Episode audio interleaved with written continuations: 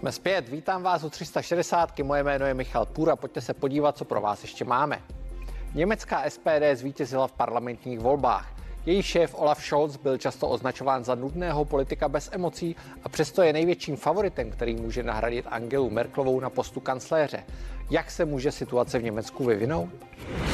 Sociální demokraté odmítli podpořit vládní návrh státního rozpočtu na příští rok. Kabinetem vzmítají spory o přidání státním zaměstnancům. ČSSD se zdá schválený nárůst o 14 korun příliš nízký. Budu se ptát odborářského šéfa Josefa Středuly a ekonoma Petra Bartoně.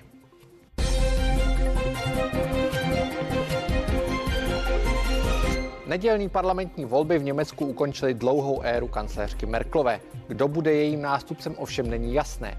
Konzervativní unie CDU-CSU zaznamenala nejhorší výsledek v poválečných dějinách Německa, ale přesto je druhá a za vítěznou SPD zaostává jen těsně. Obě strany můžou složit trojkoaliční vládu, pokud získají zelené a liberály z FDP. Mým hostem je politolog Petr Dobejšek. Dobrý večer. Dobrý večer. Jak byste označil ten výsledek německých voleb? Je to překvapení nebo to je něco, co bylo očekávatelné? Vůbec ne, to bylo, to bylo očekávatelné vzhledem k zájmům zúčastněných stran. Eh, neočekávané, aspoň z, mých, z mého pohledu, bylo eh, to vítězství SPD, protože ještě na začátku roku se SPD potácela velmi nízko a, a dokonce by nikoho nepřekvapilo, kdyby se přiblížila pětiprocentní hranice. Teď najednou ten raketový sport, to je hodně zvláštní, to mi připadá, a to neumím vysvětlit. Já si myslím, podle mých zkušeností, které mám s německou společností a žil jsem tam hodně dlouho, tak ten výsledek pro SPD není v německé společnosti takhle obsažený, ale mohu se mýlit. Kdo je podle vás nyní větším favoritem na získání postu kancléře? Je to Olaf Scholz, šéf SPD, anebo je to Armin Laschet, který vlastně přivedl CDU, CSU k nejhoršímu výsledku od války? No tak je to jistě Olaf Scholz a ten si tu šanci ujít nenechá stejně s ním ani eh, zelení a nakonec ani FDP. Laschet eh, eh, odpovídá za ten výsledek, ale faktem je, že se na něm velmi silně podepsali média, které od samého počátku do něho rýpali, schazovali ho, zesměšňovali ho, jakékoliv sebe menší zaváhání hned nafukovali. A myslíte si, že ta fotografie, nedělali to. Myslíte si, že ta fotografie, co, fotografie Armina Lašeta při povodních, kdy on se směje při velmi vážné události, je to, co rozhodlo? Určitě ne, každopádně to bylo hodně rozmáznuté a bylo to samozřejmě velmi nevhodné, eh, ale my víme, co se dneska dá dělat s obrázky. A když eh, média, a to je v těch německých médiích naprosto jednoznačné, mají svého favorita a svoji favorizovanou vládu, eh, tak je pochopitelné, že se chovali Klašetovi takhle jak se k němu chovali. On si to ve skutečnosti nezasloužil, ve skutečnosti je to zasloužilý, schopný, eh, profesionální politik, minimálně na úrovni eh, spolkové země a měl by jistě i na kancelářství, ale prostě nehodil se. A média jeli svým směrem. A jaký je Olaf Scholz, na rozdíl od Armina Lascheta? Uh, Olaf, Olaf Scholz je, Olaf Scholz je, pokud se to dá říct, ještě něco eh, lepšího než Angela Merkel. Eh, víte, dneska je to tak, že eh, politici se to, co nechtějí říct a co nemohou říct, protože na to nemají, snaží zakrýt tím, že hodně mluví. On od samého počátku, co ho znám, a já jsem ho měl možnost poznat osobně, nemluví skoro vůbec, ačkoliv by měl co říct. A přesto takticky se drží zpátky a tomu dodává pozici jakéhosi prezidenta, takovou prezidiální funkci, kterou naplňovala také Merkelová. A opravdu musím říct si, pokud je o tuhletu vlastnost, tak on je lepší Merkelová. Jestli to je lepší, je otázka. On byl starosta Hamburku. Vy jste v Hamburku ano. nějakou dobu žil. Uh, jak byste ho zhodnotil? On, on nebyl vidět. On nebyl vidět, vždycky se správně usmál, teď ho máme na obrazovce, vždycky se správně usmál, je takový vlastně eh, působí eh, bezbraně, přátelsky, ale ve skutečnosti to, co řekne, není žádný, nemá žádný obsah. No, existoval v německých dějinách, existoval minister zahraničí jménem Genscher, který také neřekl vůbec nic, ale mnoha slovy, velmi květnatě. Um, uh, Olaf Scholz to umí ještě lépe, ten neřekne skoro vůbec nic a vytváří dojem, ano, ten nikomu nic nějak neublíží, to je ten, kterého můžeme, kterému můžeme důvěřovat. Některá média říkají, že to není jenom Olaf Scholz, kdo najednou přispěl k tomu pozvednutí SPD, ale je to i generální sekretář strany Lars Klingbeil, Eh, myslíte si, že to je skutečně člověk, ten je v Česku v podstatě úplně neznámý. Hmm, hmm. Eh, Znají ho skutečně pár odborníků nebo expertů či fanoušků, kteří hmm. se zajímají o Německo. Eh, může mít takovou roli generální sekretář strany? No, no, jedině v tom, že tu stranu řekněme, drží v kasárenském režimu, v nějaké, nějaké eficientní formě. To je úloha každého generálního sekretáře a každý se o to snaží. Prostě ty generální sekretáři CDU, CSU dělají také svůj job a z jejich hlediska z hlediska jejich stran ho nedělají o nic moc hůř než Klingbeil. Klingbeil je trošičku takový ostřejší, výraznější, eh, drsnější ve, ve, ve své, své pojmologii a tím pádem možná mm, zajímavější, ale ve skutečnosti si ne, nemyslím, že je to nějak eh, výjimečná osobnost, která by stála za to si jí dál všímat, ale třeba se mýlím. Teď začnou jednání nebo už začala jednání hmm. o sestavení nové vlády. Eh, hodně se mluví o zelených, kteří byli favorizováni ještě na jaře. Mm. Některé průzkumy jim předvídali nějakých 28%. Ještě v červnu jsem se koukal 22%, takže ten výsledek je asi trošku za očekáváním. Nicméně asi se dá čekat, že si budou klást poměrně zásadní nároky. Budou se o to snažit, musí se o to snažit.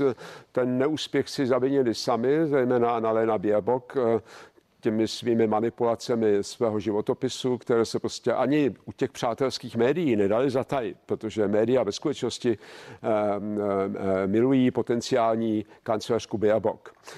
To se jim nepodařilo, tahle ta láska zůstala, jak si tak říkajíc, neopětována, ale ve vládě budou a jistě se budou snažit se profilovat. Těch 14%, ještě nevíme, kolik to bude definitivně, eh, jim zas takovou sílu nedává, ale jsou nespochybnitelní účastníci budoucí koalice. Záleží také na tom, jak bude, eh, jakou roli bude hrát FDP, ty svobodní demokraté, protože ti mají s nimi eh, asi úplně největší problémy se zelenými, protože původně aspoň a ještě pořád se k tomu hlásí, jsou svobodní demokraté, co si jako strana tržní, tržní ekonomiky a to je vlastně pravý opak té státně ekologické politiky, kterou by chtěli zelení. A není lepší pro FDP, o kterých teďka mluvíte, jít do vlády s CDU, která přece jenom je jim asi blížší minimálně tím ekonomickým programem. Bylo by to, bylo by to pro ně ideální, naprosto, ty jsou kompatibilní, ty patří, ty patří více k sobě. Pak už zase by se stavila otázka, co by tomu řekli zelení, protože ty jsou potřeba. Eh, v tu chvíli, kdyby eh, CDU zkusila znovu velkou koalici koalici s SPD, tak by to možná bylo možné, ale asi i když možné vlastně všecko v Německu zvlášť, eh, kde eh, ti, ti voliči jsou hodně trpěliví, řekl bych. Možná by byla eh, další velká koalice, ale asi si, myslím si, že ze stylových, ze stylových ohledů to neudělají a že teda půjde o to, v jaké trojce budou nastupovat a e, zelení mezi CDU, CSU a FTP by samozřejmě byli v kleštích, by byli v horší situaci. Je to, bude to docela zajímavé, záleží hodně na tom, jaké vyjednávací schopnosti mají ti první a druhý, to znamená Laschet a, a Scholz. Eh, pojďme ještě k těm menším stranám. Nedostali se dílinke, což jsou v podstatě komunisté nebo postkomunisté. postkomunisté no. hmm. Eh, jak se, jak se to mohlo stát? Protože třeba v Berlíně dlouhodobě velmi, velmi slušné výsledky no. a najednou jsou venku. To se dalo, to se dalo předvídat. Každopádně jejich sestup byl zřetelný, nepřehlednutelný. To viděli i oni sami, museli to vidět. Eh, tomu nasvědčují i ty eh, vnitrostanické tahanice, zejména ze Zárou Wagenknecht, která jako velmi, velmi schopná intelektuálně, velmi schopná politička se snažila to, to levicové ve jménu strany opravdu eh, reprezentovat a eh, neprosadila se s tím. Eh, z důvodu, které by stály za další diskuzi, na ně, na ně nemáme čas, ale každopádně prosadili se, řekněme, aparátčíci Delinke, kteří dovedli tu stranu tam, kam skončila. Možná, že se tam přece ještě dostanou, je, poslední zprávy byly 4,9, když třeba ještě se někde pár procent vyškrábne, ale každopádně si myslím, že to je zasloužená zasloužená odpověď voličů na to, že se ve skutečnosti nechovali jako levicová strana. Oni byli názorově tematicky velmi podobní všem ostatním stranám, vyjma AFD, eh, uvnitř parlamentu. Jediný jejich skutečně zásadní rozdíl byl, že by chtěli vystoupit z NATO. Vystoupit z NATO pro normálního německého voliče nehraje klíčovou roli. To znamená, jejich jediná unique selling proposition, jediné, co je opravdu odlišovalo, bylo tohleto. A to je příliš málo. Oni to věděli a přesto jeli dál. Je vidět, že levice poměrně výrazně uspěla, jako obvykle v Berlíně. Hmm. Eh, viděli jsme tam eh, také, že součástí toho hlasování bylo i referendum ano. o vyvlastnění něk- bytů některých těch velkých majitelů. To jsou hmm. skutečně firmy, které vlastní stovky tisíce bytů. Hmm. Co se to vlastně v Berlíně děje? Protože z našeho pohledu je to možná překvapení, že velké město je až takhle nalevo. Ach, já myslím, že ne, protože když se podívám na Prahu, tak vidím... A tady by asi nikdo nevyvlastňoval. No, dobře, ne, samozřejmě, my jsme v trošičku jiné situaci, ale každopádně ta, ta, uvidíme, jaké bude mít tady volební výsledky eh, levice v Praze, teď myslím třeba Piráti. Eh, to, to se teprve ukáže, já bych řekl, že docela dobré. A, a to svědčí o tom, že velká města jsou mimo zemi. Ty jsou velká města, jsou mimo zbytek země. A zbytek země je naštěstí rozumnější než ti, kteří žijí ve velkých městech, ti, kteří mají eh, hodně peněz, kteří si žijí ve svých uzavřených kruzích, kteří si kavárensky povídají a řeší společenské problémy po svém, to znamená vlastně neřešitelně, ale teoreticky jistě správně.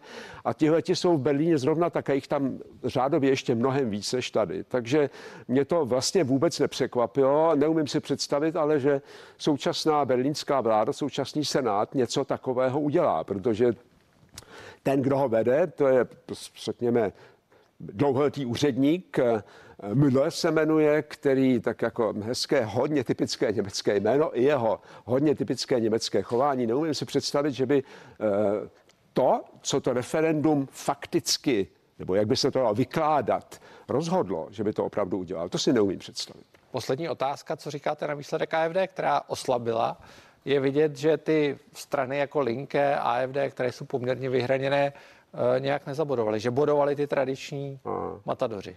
Já si myslím, že eh, AFD ztratila, ale to je eh, vyloženě hypotetická intuitivní interpretace, že ztratila podporu některých svých zklamaných voličů, kteří odešli ke, ke stranám, které skončily mimo soutěž mezi těmi ostatními. To bylo zhruba 8%. Tam třeba byla eh, strana eh, faktické opozice, eh, která se jmenuje Dibázis,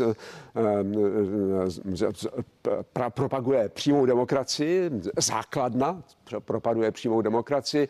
A tahle ta strana, myslím, že těch pár nebo desetin procenta Eh, které vlastně chybí AFD k tomu jejímu bývalému výsledku si mohla připsat na svoji, na svoji kartu. Já vám moc rád děkuji za rozhovor a přeji hezký večer. Napodobně, shledanou.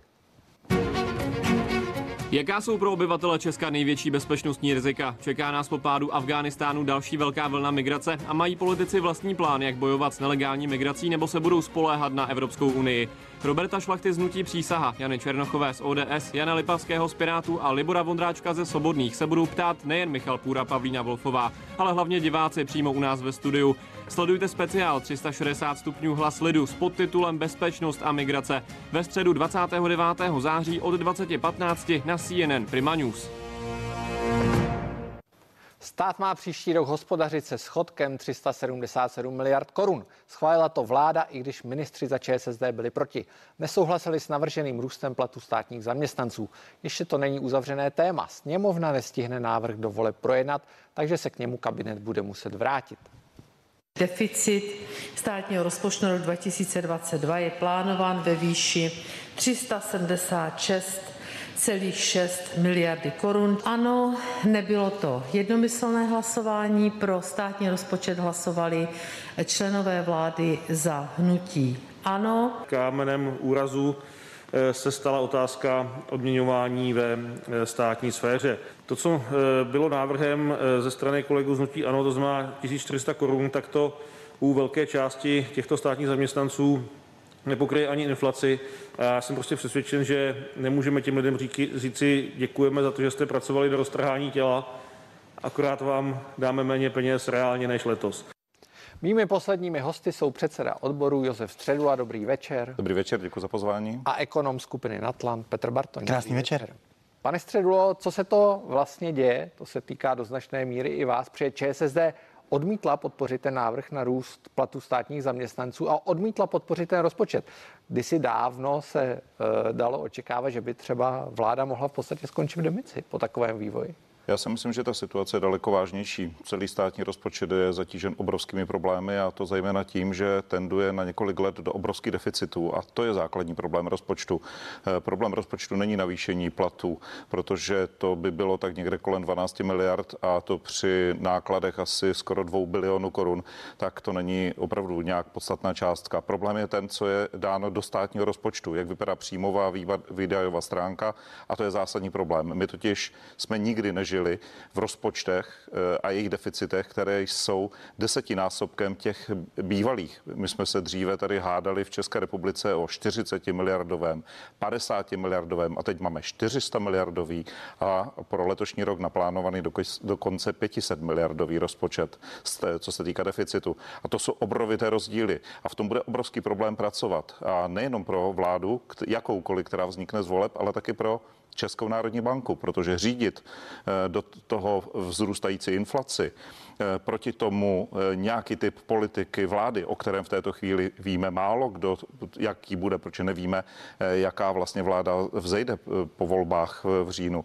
Takže tam těch problémů je obrovská spousta. Jakmile dojde k tomu, že jeden nebo druhý, nebo dokonce oba šlápnou na brzdu, to znamená, Česká národní banka to dělá prostřednictvím zvýšování sazeb, vláda to může udělat prostřednictvím snižování výdajů, tak se nám ten předpoklad toho velmi dynamického růstu ekonomiky v roce 2020 2022 může takto rozplynout jak pára nad hrncem a nebude z toho eh, vůbec nic a můžeme mít svou vlastní krizi. Takže těch problémů tam je daleko více a toto je opravdu detail, eh, spíš politická diskuze. Pane Bartoni, není vlastně dobře, když posloucháme pana Středulu, co říkal o problémech toho rozpočtu a zejména o tom deficitu, eh, není vlastně dobře, že ten rozpočet má takhle špatné přijetí, že ČSSD, která je vládní strana, ho odmítla, odmítla nárůstem platů, který se jí pravda zdál nízký, ale je vidět, že, že tam je velký nesouhlas i v opozici.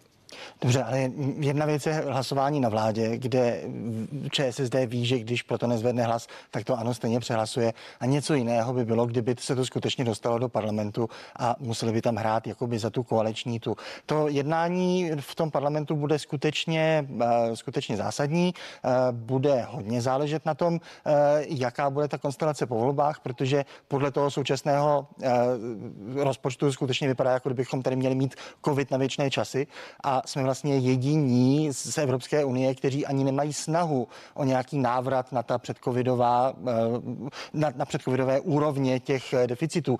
Takže to, jak se teďka začíná mluvit eh, teoreticky o nějakých provizorních rozpočtech nebo o rozpočtových provizoriích na první měsíce, pokud by se nedokázalo do 31.12. ten rozpočet odsouhlasit novým parlamentem, tak by to vlastně byla téměř dobrá zpráva, protože bychom ušetřili paradoxně.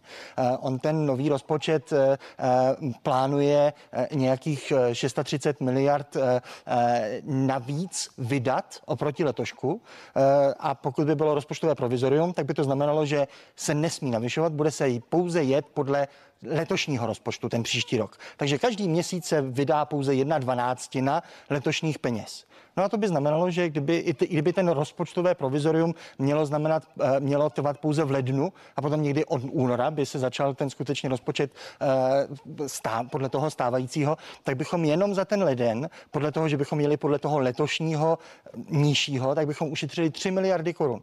Na každého člověka to je nějakých 300 korun. Eh, dobře, nemusíme říct a musím říct, že to je nějaká mega eh, obrovská suma, ale ty 3 miliardy, které bychom ušetřili, za to bychom mohli zdvojnásobit veškeré výdaje na zdravotně postižené. Všem by se mohlo vy, děkuji, začít vyplácet od dvakrát tolik. Děkuji za odpověď, pane Středlo. Vy jste to už naznačil, eh, když jste mluvil o spojitosti s Českou národní bankou. Tam je zajímavý rozpor. My žijeme v době, kdy ceny po opravdu rostou nejrychleji asi za posledních 13 let, pokud se nepletu, když tak vy mě opravíte, ale Na jedné straně Česká národní banka, někteří raní České národní banky říkají, že by bylo na čase zvýšit úroky, zbrzdit ten nárůst sen, zatímco vláda a premiér Andrej Babiš říká, v žádném případě nezvyšovat úroky, eh, nechme je nízké, protože by to přiškrtilo ekonomiku. A teď mě by vlastně zajímal ten váš pohled, pohled odborů, protože pro lidi je samozřejmě ten nárůst těch cen eh, do zásadní a asi nebudou úplně spokojení. No je to složitější, protože tady vláda by se měla v tom případě chovat tak, aby zrychlila eh, ekonomický růst. Jenomže my tady máme před volbama. A kterákoliv z politických stran se vůbec nevyjadřuje k tomu, jak bude chtít řešit tady tento vzniklý deficit.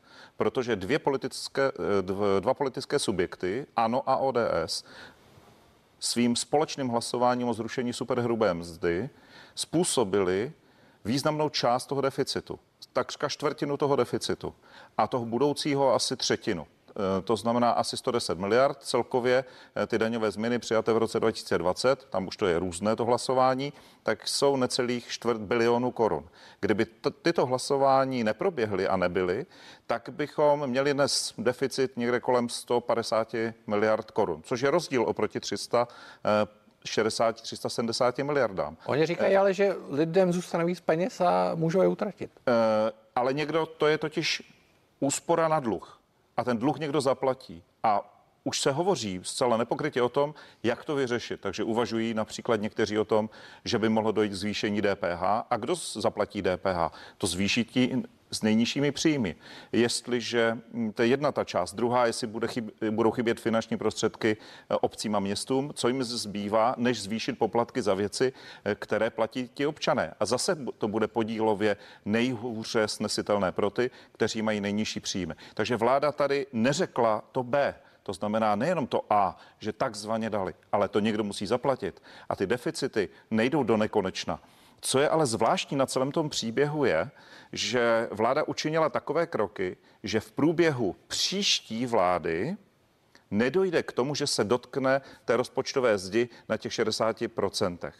Té se nedotkne, takže vlastně nebude muset dělat vůbec nic a tak toto lehce přehodí velmi elegantně na tu až přes příští vládu. A to si myslím, že je ještě nebezpečnější, protože měla by nastat diskuze o tom, jak vlastně daňový systém, do jaké míry je spravedlivý, do jaké míry kdo se podílí na daňovém výnosu. Dneska třeba daň z příjmu fyzických osob je vyšší, než je daň z příjmu právnických osob. A to už je poměrně závažný problém. K tomu se dostaneme. Eh, já navážu eh, na tu debatu, kterou jsme tady zašli s panem Středulou. Inflace na jedné straně, růst cen veškerých spotřebitelských, na druhé straně podpora ekonomického růstu, o kterém mluvil pan Středula. Eh, je to poměrně rozpor, asi složitá role pro vládu a Českou národní banku. Co, co byste vy jako ekonom ano. Preferoval? V tomhle konkrétním je vlastně není rozpor o tom, jestli ty peníze utratí vláda tím, že je vybere ty extra, když se bavíme o těch extra 100 miliardách, 110 miliardách.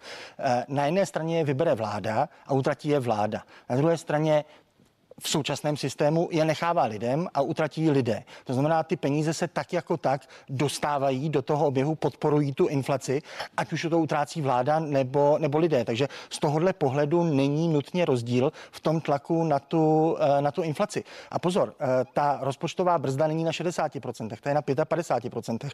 A to jsme si za současného vývoje a jak jsou nastaveny ty skutečně deficity, které jsou nijak nekrácené, tak to skutečně během toho příštího období podle současného nastavení bychom na to skutečně narazili. Takže ta otázka inflace je skutečně těžká. Na centrální banka má vlastně jenom dva nástroje. Jeden je teď, že ve čtvrtek ohlásila téměř najisto, že bude zvyšovat o půl procentního bodu.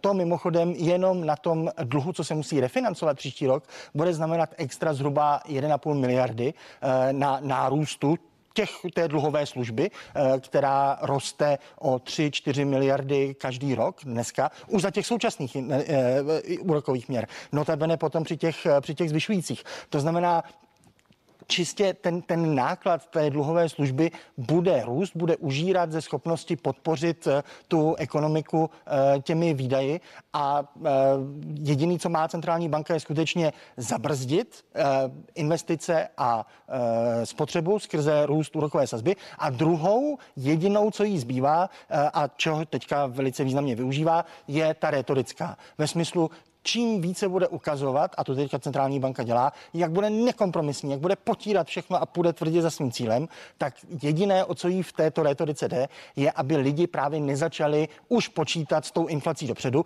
nezapočítali by třeba do, do té otázky zvyšování platů, protože je jasné, jakmile vy, uh, uh, oznámíte, že příští rok bude 4-5% inflace, tak si to každý započítá eh, do platových očekávání a ta inflace bude to je prostě sebe naplňující se proroctví, jenom proto, že ji předpokládáte, tak se stane. To znamená, v tom hašení těch očekávání centrální banka se snaží právě tlačit na to, aby nebyly takové tlaky na zvyšování mest a tím pádem nepřímo působit na to snižování spotřeby. Já ale my no. máme vážnější problém. Ten problém není inflace, na, uh, inflace, která je poptávková, ta je nákladová ta je mimo Českou republiku a ta nám tady působí a bude působit ještě rychleji. Vy jste to v nějakém jiném rozhovoru už popsal.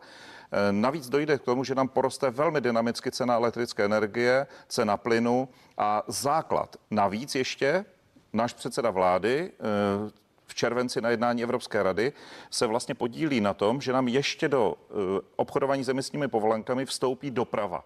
Ten výsledek bude ještě dramatičtější protože ty základní ceny nám takto budou eh, bobtnat, to nepůjde uřídit ani Národní bankou, to neuřídí ani principálně vláda. A já říkám jako zástupce zaměstnanců, že my v žádném případě nepřipustíme, aby jediní, kdo to zaplatí, byli zaměstnanci. A co uděláte, když to My budeme tlačit na růst mest, to je jednoznačné a platu. To je jediná ochrana, ty lidi nespůsobili. Eh, paní eh, uklízečka ve škole rozhodně není ta, která způsobila tuto inflaci. Ani tu vnější, ani tu českou vnitřní, protože ona nebyla tou, kdo rozhodli o těch obrovských problémech, které tady vzniknou. A o to bude citlivější, jak se na tom bude podílit Národní banka a jakým způsobem, jaké nástroje zvolí vláda. Protože se opravdu nám může potkat e, velmi silný vztah banky k ochraně před inflací. Zcela logicky to je její hlavní úkol. A proti tomu může nastoupit ještě vláda tím, že začne škrtat, protože už bude po volbách, takže najednou odkryjou ty karty a začnou říkat, tak toto nepůjde a toto půjde dolů. A v tu chvíli, co se stane, lidé nedají ty peníze na ten trh, Buď to se budou zajišťovat, což se provedlo u bytů, lidé nakupují ty byty, aby si zajistili aspoň v nějaké komoditě ty prostředky, které mají, a nebudou utrácet a budou utrácet pouze za základní věci, které jsou pro její život. A v tu chvíli ta ekonomika se zhoupne a ten deficit pro příští rok, který je teď propsan do návrhu, tak je už v této chvíli pravděpodobně virtuální realitou. No. Ne, nemůže, ne, není to skutečně tak, že se řítíme trošku do průšvihu z hlediska těch obyčejných lidí, o kterých mluvil pan Středula, protože růst ceny energií, když se podíváme a. na trhy, než se promítne samozřejmě těch malých spotřebitelům, tak to bude chvíli trvat, ale Eh, ne, neřítíme se do situace, kdy to jako odnesou ti skutečně Pozor, na inflaci, inflace je v podstatě forma konfiskace, která primárně postihuje ty, kteří nejméně jsou schopní se proti ní bránit. To jsou lidi, kteří jsou neaktivní, spolíhají na to, že mají ty svoje pár korun úspor v bankách, nic s nimi nedělají a tím pádem automaticky platí tu daň skrze tu inflaci. Takže to je, ano, skutečně, čím vyšší inflace, tím vždy na to doplácejí více ti často nejchudší, nejhůř jsou na tom ti, kterým ani se nebude zvyšovat ten příjem od svých zaměstnavatelů a podobně. Na druhou stranu ten spor o tu inflaci tady bude ještě trvat. Ona sice byla zpočátku k nám zavlečena skutečně mezi ty, skrze ty ceny materiálů, ale jednoznačně je na, na tom spolupodílníkem ten stát, který nijak na to nereaguje a dál právě používá tu nákladovou inflaci jako argument. Podívejte se, rostou ceny všeho, tak my musíme lidem přidat, aby byli takzvaně za stejno. A když se podíváte na jediné řešení, naposled západní svět před 50 lety měl nákladovou inflaci. To bylo v 70. letech, kdy byl ropný šok, země OPEC zvýšily ceny ropy a to bylo naposled, co západní svět eh, měl tuhle, tenhle typ inflace, té, té nabídkové. A tehdy, je, protože tam vám nepomůže zvyšování uh, úrokových sazeb, protože ty jenom prodraží výrobu. Uh, problém je, že je drahá výroba a zvýšíte úrokovou sazbu, no tak tím výrobu byla to, ještě Byla to poměrně složitá doba. A tehdy, a, pojďme, a jediné, co pomohlo, bylo tlak na právě zmrazení mest. Ale tady ale, situace... ale Je, ano. jedna otázka, protože opravdu už se chýlíme ke konci. Ona je ta debata zajímavá. je, je velmi zajímavá, určitě bychom byli rádi, kdyby byla další, nejde to. Eh, co vám vlastně premiér říká na tripartitě, když uh, mu řeknete to, co jste teď tady říkal? Eh, zrovna co se týká eh, růstu platů, teď prosím, mzdy jsou pro privátní sféru, tam a ceny, taky budeme. A, ceny, a, ceny. a samozřejmě, tak jsme mu propočítali, kolik jsou ty skutečné náklady. Protože tam se někdo holedbal, jak jsou ty náklady vysoké, například při těch třech tisíc korunách navýšení každému, tak říkali, že jde o nějaký 32 miliard. A my jsme to propočetli, protože platy i mzdy mají velkou multiplikaci to je tak, že když dostanete příjem, tak ho samozřejmě potom vracíte. Jak v zdravotním sociálním pojištění, vracíte to ve spotřební dani, vracíte to v DPH. A tento čistý náklad, protože v rozpočtu nemůžete dělat bilanci jenom na nákladech, ale i na příjmech. Takže ten výsledek je, že nám vyšel koeficient 0,34. Takže ten čistý náklad, pokud by se zvýšilo 3000 korun, tak je ten náklad e, přibližně 10 miliard korun, což při 1,9 bili, bilionu korun výdajů, to je opravdu věc, kdy za prvé můžete sanovat tu spotřebu, protože ti lidé mohou věřit té budoucnosti. Říká, ano, já jsem o nic nepřišel, ale jakmile začne se bát, že inflace mu ty peníze, jak jste řekl, že vlastně ona je nespravedlivá, ta inflace, ona postihne ty nejchudší a to je přece to nejhorší. Proto my žádáme o ten nárůst a budeme to tež dělat u firem. Stát je jeden ze zaměstnavatelů a potom je celá řada soukromých společností a my budeme každou firmu podle toho, v jaké kondici je, budeme samozřejmě apelovat na zvýšení eh, mest eh, v privátní sféře, protože to považujeme za jeden ze základů eh, budoucnosti české ekonomiky v roce 2022. Musíme končit. Já vám děkuji oběma za rozhovor a přeji hezký večer. Děkuji za pozvání. Jsme na konci. Na závěr ještě pozvánka k zítřejší 360. Mým hostem bude slovenský expremiér Robert Fico. Tak se nezapomeňte dívat při hezký zbytek večera.